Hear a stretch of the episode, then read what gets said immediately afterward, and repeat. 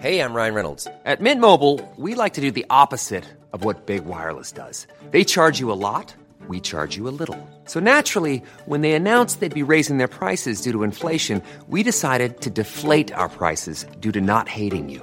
That's right. We're cutting the price of Mint Unlimited from $30 a month to just $15 a month. Give it a try at mintmobile.com slash switch. $45 upfront for three months plus taxes and fees. Promo rate for new customers for limited time. Unlimited more than 40 gigabytes per month. Slows. Full terms at mintmobile.com.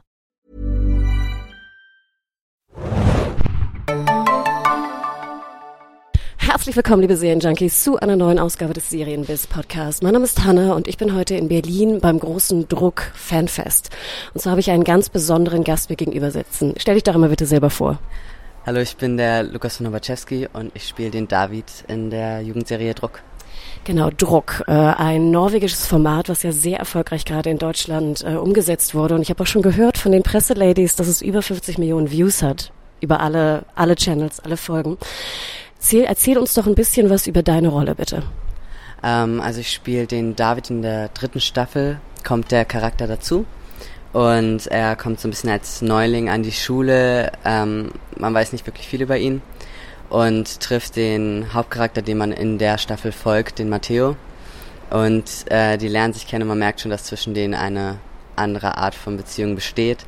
Und man findet über die Staffel hinaus raus, dass die beiden halt eine romantische Beziehung miteinander führen und auch, dass David ein Geheimnis hat, äh, nämlich dass er Transgender ist und das für ihn sehr schwierig ist, damit umzugehen im Vorhinein äh, gegenüber Matteo. Ja. Genau, ich habe die Staffel auch gesehen, sehr schön übrigens. Mir hat mir sehr viel Spaß gemacht. Ähm, war die Rolle denn so angelegt als Transgender oder sollte eigentlich vielleicht sogar eine andere Story erzählt werden? Also insofern war sie nicht so angelegt, ähm, weil es im norwegischen Original nicht der Fall war. Da ging die Geschichte eher um jemanden, der ähm, bipolar ist. Und ähm, im Deutschen wurde das aber, das Konzept sozusagen umgearbeitet und ähm, bei meinem Casting wurde ein klarer Castingaufruf für einen Transgender-Jungen gemacht. Dementsprechend war die Idee und dann fehlten nur noch die Personen, um das zu spielen, ja. Wie lief das Casting denn? Ich habe ja auch ein bisschen nachgelesen bei dir. So viel hast du ja vorher gar nicht gemacht. Ähm, wie war das für dich, jetzt auf einmal zu so einem Casting zu gehen, zu Druck? Kanntest du die Serie vorher? Äh, ja, ich hatte das norwegische Original geschaut und bin dann sehr kritisch Druck gegenüber gewesen, aber war dann sehr positiv überrascht. Und ähm, ich habe, als ich zehn war, so mit Schauspiel angefangen und da viele Castings gemacht, als ich jünger war und äh, deswegen kannte ich dieses Casting-Erlebnis schon, aber jetzt in meinem Alter nochmal das so neu durchleben zu dürfen und direkt für so eine Hauptrolle war natürlich eine ganz andere Art von Nervosität.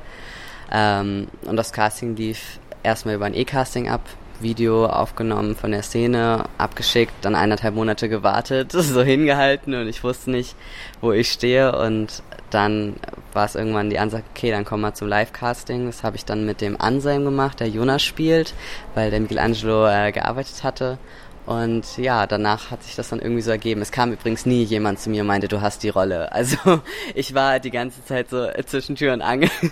Aber irgendwann, als ich dann am Set stand und so meine Szenen gedreht habe, war ich so, ah, okay, ich glaube, ich habe die Rolle. okay, spätestens am Set, ja. ja, ja. Ähm, wie war das denn für dich jetzt, äh, eine Transgender-Rolle zu spielen? Ähm, konntest du auch den Drehbuchautoren so ein bisschen Input geben oder warst du super zufrieden damit? Wie sind die Drehbuchautoren damit umgegangen? Also die Autoren sind super, super lieb. Ich bin auch mit vielen von denen jetzt privat befreundet. Die haben im Vorhinein, bevor ich überhaupt gefunden wurde, sich mit sehr vielen Transgender-Leuten getroffen oder mit denen geschrieben, um herauszufinden, worum es eigentlich geht, wenn man Transgender ist, was ich super, super toll fand. Und dann für die letzten drei Folgen der dritten Staffel, wo das Thema dann sehr stark ähm, hervorkommt, haben sie mich auch als Berater zur Seite gezogen und ich durfte dann auch so ein bisschen mit dem Regisseur Chris Miera, der auch mir super unter die Arme gegriffen hat, da ähm, zusammen das Drehbuch so ein bisschen überarbeiten und einfach nur so auch die, wie, wie man was sagt oder wie Sachen ausgesprochen werden würden. Und das war super toll, dass da die Möglichkeit gegeben wurde. Hast du denn noch einen Drehbuch-Credit bekommen? ich glaube nicht, aber ich habe ähm, Credit für Beratung bekommen. Ich weiß aber nicht, ob es in den Credits drin stand, aber äh, das kann ich mir sozusagen in die Vita reinschreiben. Sehr schön. ähm, jetzt muss ich ja einmal fragen, bei Serienjunkies sind wir ja auch sehr interessiert daran, was so in der Branche gerade los ist. Und ich glaube, ähm, also was ich zumindest gehört hatte jetzt, ich hatte das erste Mal, glaube ich, einen Transgender-Charakter gesehen bei The L-Word. Ich glaube, dritte Staffel ungefähr. Wir haben jetzt ja zuletzt auch Orange is the New Black gesehen, Pose zum Beispiel, sehr stark vertreten. Ähm, was sagst du zu dieser Entwicklung in den USA und was würdest du dir wünschen in Deutschland? Also ich sehe die Entwicklung in den USA erstmal vollkommen positiv. Es ist super schön, dass ähm, Transrepräsentation in den Medien mehr vorkommt, weil es, glaube ich, vielen jungen Leuten hilft. Und das auch einer der Gründe war, warum ich die Rolle gemacht habe, um ähm, meinem alten Ich sozusagen vor drei Jahren so eine Role zu geben, dass ich super gern gehabt hätte. Und ich glaube, dass in Deutschland so eine Entwicklung schon passiert ähm, und dass da einfach nur noch ihnen auch die Zeit gegeben werden muss, das zu entwickeln. Also es werden schon Transcharaktere reingeschrieben und dann werden sie aber von Männern und Frauen gespielt, was meiner Meinung nach auch insofern okay ist, dass es eine Entwicklung ist und dass überhaupt schon mal Transcharaktere drin sind. Und ähm, ich glaube, das wird so Stück für Stück kommen und ich würde dem auch die Zeit geben sozusagen. Jetzt gibt es ja auch einen Berater, den man äh, beauftragen könnte und einen Schauspieler.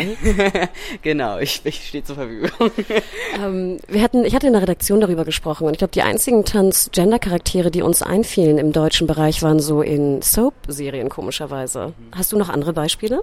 Ähm, in Deutschland habe ich auch keine Repräsentation jetzt für meinen Fall sozusagen gefunden. Ähm, ich habe damals als ich das sozusagen für mich oder jemand Repräsentation gesucht habe, habe ich das über YouTube damals, über so ein britischer YouTuber war das für mich gewesen.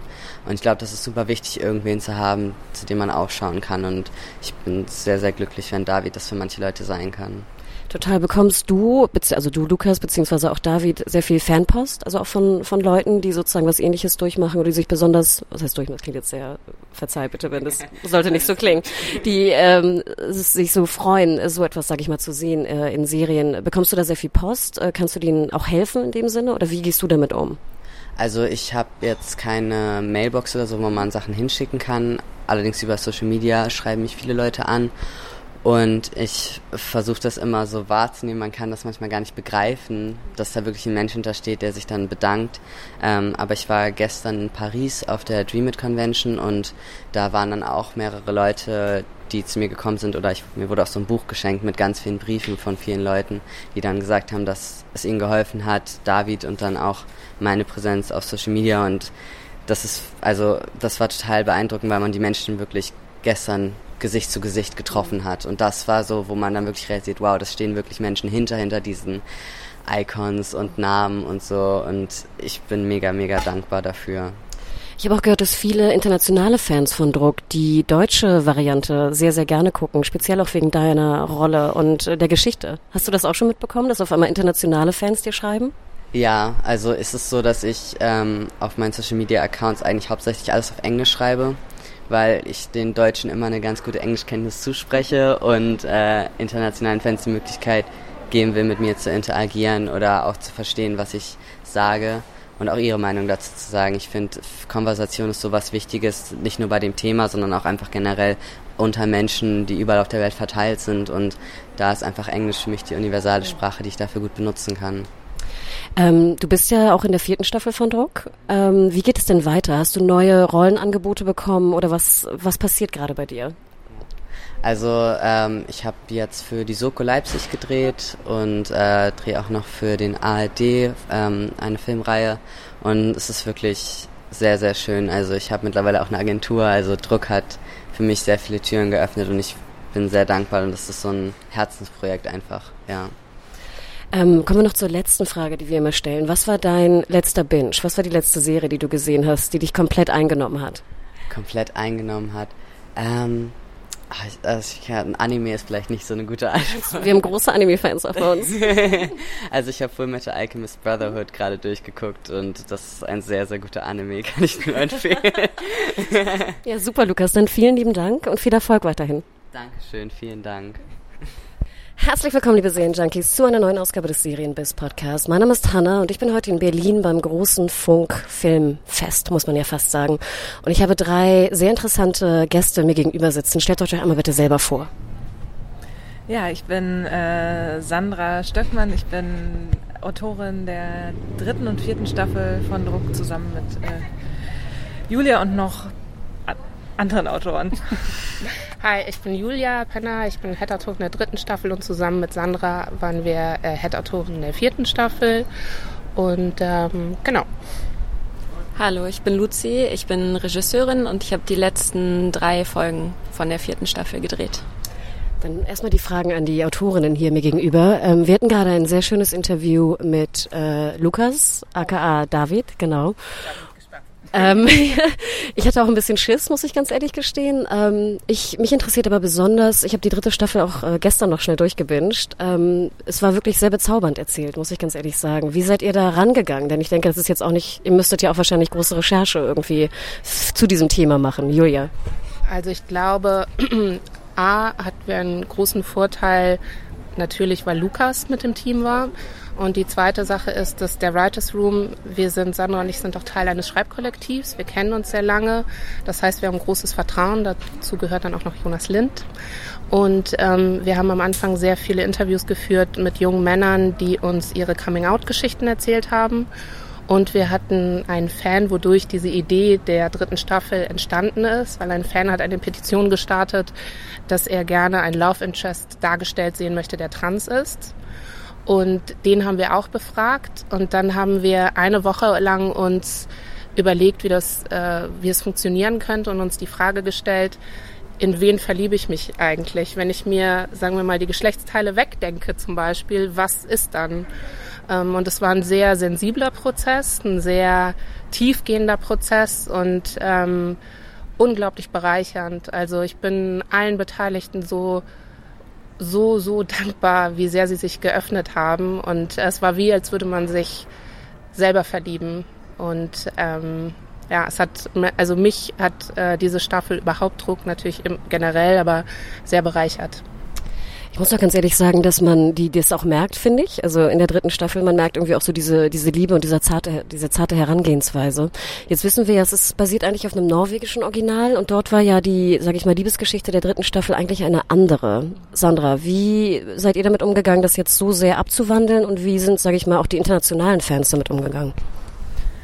Ja, also für uns, als wir auch dazu kamen zu dem Team, war das auch eigentlich schon äh, gesetzt. Und wir haben uns gefragt, wollen, äh, natürlich als Autoren auch gefragt, wollen und können wir das erzählen und haben dann eben, nachdem wir recherchiert haben, nachdem wir gesprochen haben mit Leuten gesagt, ja, das können und wollen wir erzählen und wir erzählen eben das Love Interest anders als im Original.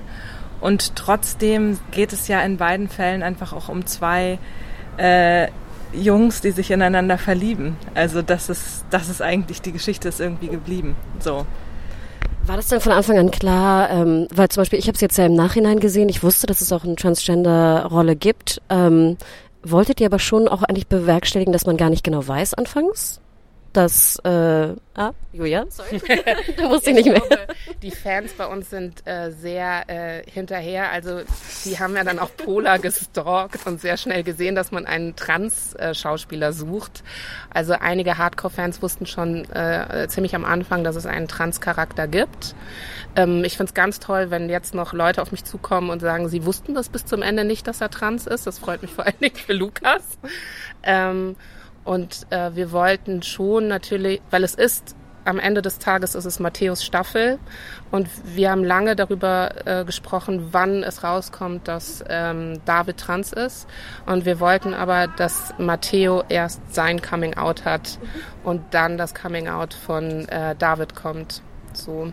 Und vor allen Dingen, dass Matteo, der eher so ein Slacky ist, ähm, und dass der gezwungen wird, ähm, wirklich um seine Liebe zu kämpfen und sich einzusetzen. Und deswegen gibt es ja diesen Moment, wenn er im Schwimmbad ist und schreit, äh, aber jetzt bin ich da, äh, was einem halt so unter die Haut geht. So. Ich finde es ja auch ganz schön, ich bin jetzt ja doppelt so alt wie die Charaktere da, mindestens, noch ein bisschen mehr, ähm, wie nah mir das ging. Und dass ich auch selbst dachte, mit einem mit einem 17-, 18-jährigen Slacker Matteo habe ich auch noch viel gemein irgendwie und konnte, konnte mich sehr gut äh, hineinvernetzen, versetzen. Was war denn bei euch, sage ich mal, die schwierigste ähm, Szene, die ihr schreiben musstet nachher? War es die Liebesszene oder wo sagt, sagt ihr, habt ihr am längsten für gebraucht? Julia.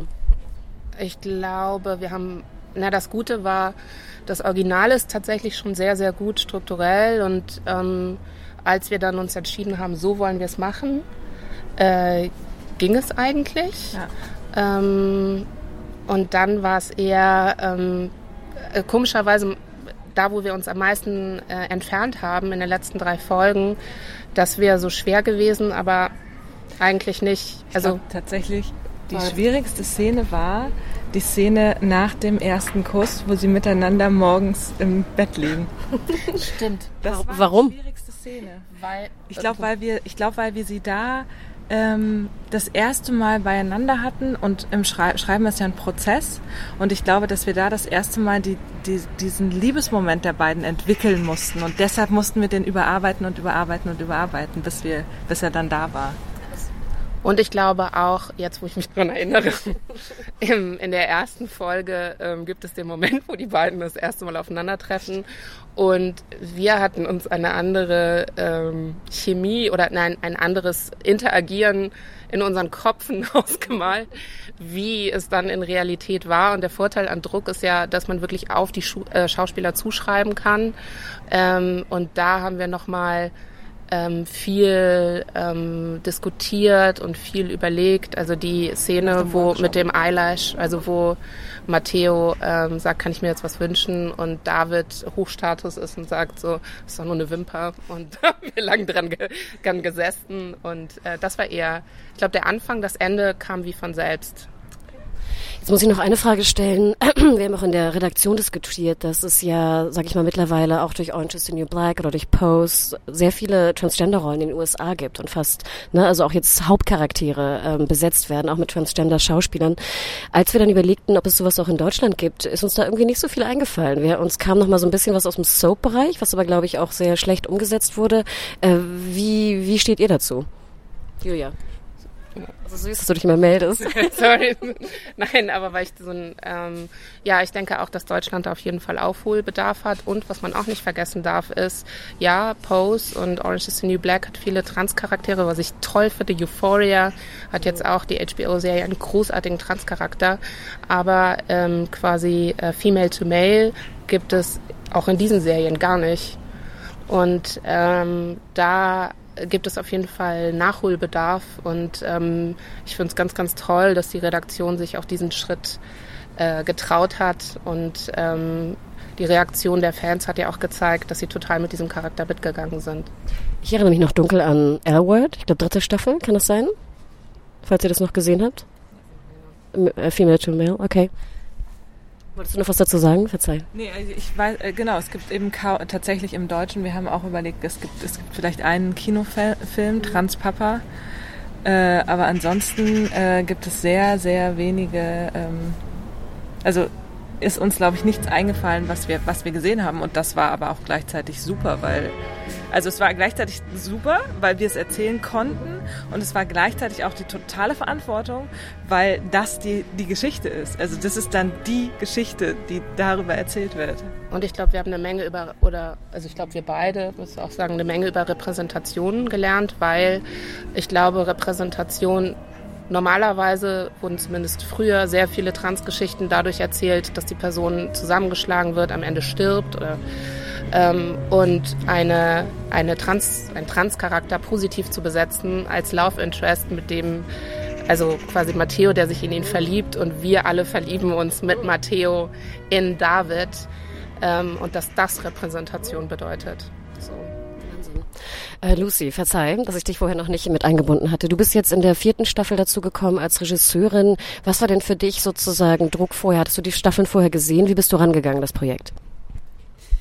Ja, ich war tatsächlich Fan, Fangirl. ähm, ich bin drauf gekommen, weil meine beste Freundin mir es empfohlen hat und habe es dann geschaut und habe es einfach total geliebt. So und dann konnte ich irgendwann halt das machen, was ich eh super super gut finde. Und jetzt in der vierten Staffel, was war so dein, deine liebste Geschichte oder dein liebster Dreh, dein liebster Set-Moment? Äh, Ui, ich hatte halt das große, große Glück, dass ich die letzten drei Folgen gemacht habe, in denen eigentlich alle Geschichten irgendwie zu Ende erzählt werden. Deswegen konnte ich mit fast allen Charakteren drehen.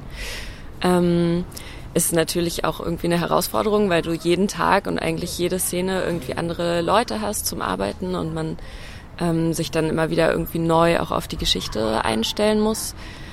Aber deswegen kann ich gar nicht so genau sagen, was mein Liebstes war. Aber es gab natürlich einen Tag, wo dann alle fast da waren. Das war schon sehr emotional. Es war auch der letzte Drehtag für ganz viele von den Schauspielern und das war eine sehr gute Situation. Ich finde ja auch prinzipiell schön, dass, glaube ich, größtenteils oder fast nur in äh, normalen Wohnungen gedreht wird. Wie ist das für dich als Regisseurin? Ja, für mich ist es super, weil ich drehe gar nicht im Studio. Ähm, ich drehe nur an Originallocations und es bringt auch irgendwie Vor- und Nachteile mit sich. So in den meisten Wohnungen sitzen dann einfach 40 Leute irgendwie aufeinander. Aber es macht einfach viel mehr her und es hat so eine gewisse Authentizität, dass man sich vorstellen kann, dass die da wirklich leben. Ist auch für die Schauspieler einfach besser. Total. Was kommt jetzt nach dem, äh, du bist fertig mit Druck? Ich habe schon gehört, es ist noch nicht bekannt, wie es weitergeht. Was sind, ist denn dein nächstes Projekt? Ja, ich schreibe auch ganz viel und ich schreibe gerade zwei Kinostoffe und eine Serie. Und ich weiß auch noch nicht, wie es weitergeht. und bei, bei euch, Julia und Sandra? Ich habe jetzt gerade einen Fernsehfilm ähm, auch über ein LGBTQ-Thema. Und dann bin ich in einem äh, Writers Room in der Schweiz und habe ein Serienprojekt äh, mit einem ganz tollen ähm, Co-Creator, wo es um die 90er Jahre und Drag Queens geht. Oh. Ist es ein Schweizer Post? Nee, was war das? Nee, Deutsches Post? Der Schweizer Writers Room, da geht es um Spione, aber die äh, Drag Queens, das ist äh, Berlin. Ah, also, natürlich. Natürlich. Und natürlich, also es gibt auch noch andere Projekte und äh, ich freue mich aber ähm, auch immer Projekte mit meinem Kollektiv. Ja. ja, Sandra, was ist bei dir das nächste Projekt?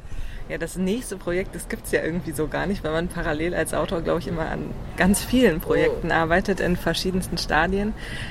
Jetzt gerade beschäftige ich mich mit zwei unterschiedlichen Serienprojekten. Das eine ist ein Mystery-Projekt, was ich auch mit Jasmina Wesolowski mache, die auch in der vierten Staffel mit äh, im Team war äh, die auch aus unserem Kollektiv ist. Und äh, dann arbeite ich an einem, ähm, an einem Crime-Stoff für eine äh, Serie mit äh, zwei Journalisten. Oh, okay. Was auch eine interessante, also ist auch nochmal interessant, so zu arbeiten. Letzte Frage, die wir immer stellen bei Serienjunkies. Was war euer letzter Binge oder die letzte Serie, die euch besonders eingenommen hat? Ich sehe schon Reaktion, kurz nachdenken. Julia? Okay. Äh, bei mir war es vor äh, drei Tagen Unbelievable. Ja, also Susanna Grant for President, ähm, eine großartige Autorin und die erste Serie, finde ich, die es für mich geschafft hat, Vergewaltigung nicht als Topic zu behandeln, sondern wirklich äh, thematisch äh, tiefer zu gehen. Ganz, ganz toll. Gebe ich, also kann ich nur äh, bestätigen. Schaut es an. Acht Folgen Netflix, ne? Ging Freitag raus, muss man schauen. Hart, aber man muss es schauen. Lucy?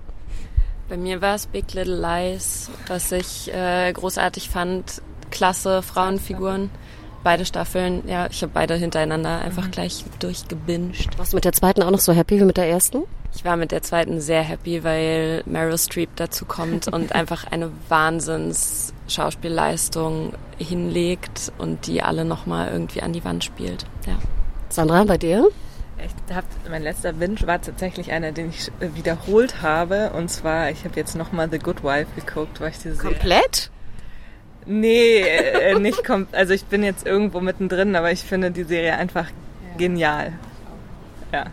Ein großer Fan auch Good Fight schon gesehen? Ja, natürlich. Ich bin großer Fan, Fan ebenfalls davon.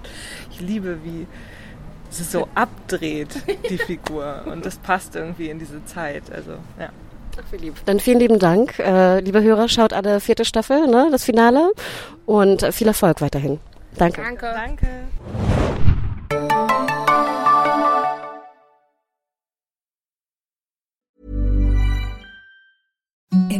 The softest sheets you've ever felt. Now imagine them getting even softer over time. That's what you'll feel with Bowl and Branch's organic cotton sheets. In a recent customer survey, 96% replied that Bowl and Branch sheets get softer with every wash. Start getting your best night's sleep in these sheets that get softer and softer for years to come. Try their sheets with a 30-night guarantee. Plus, get 15% off your first order at bowlandbranch.com. Code BUTTERY. Exclusions apply. See site for details.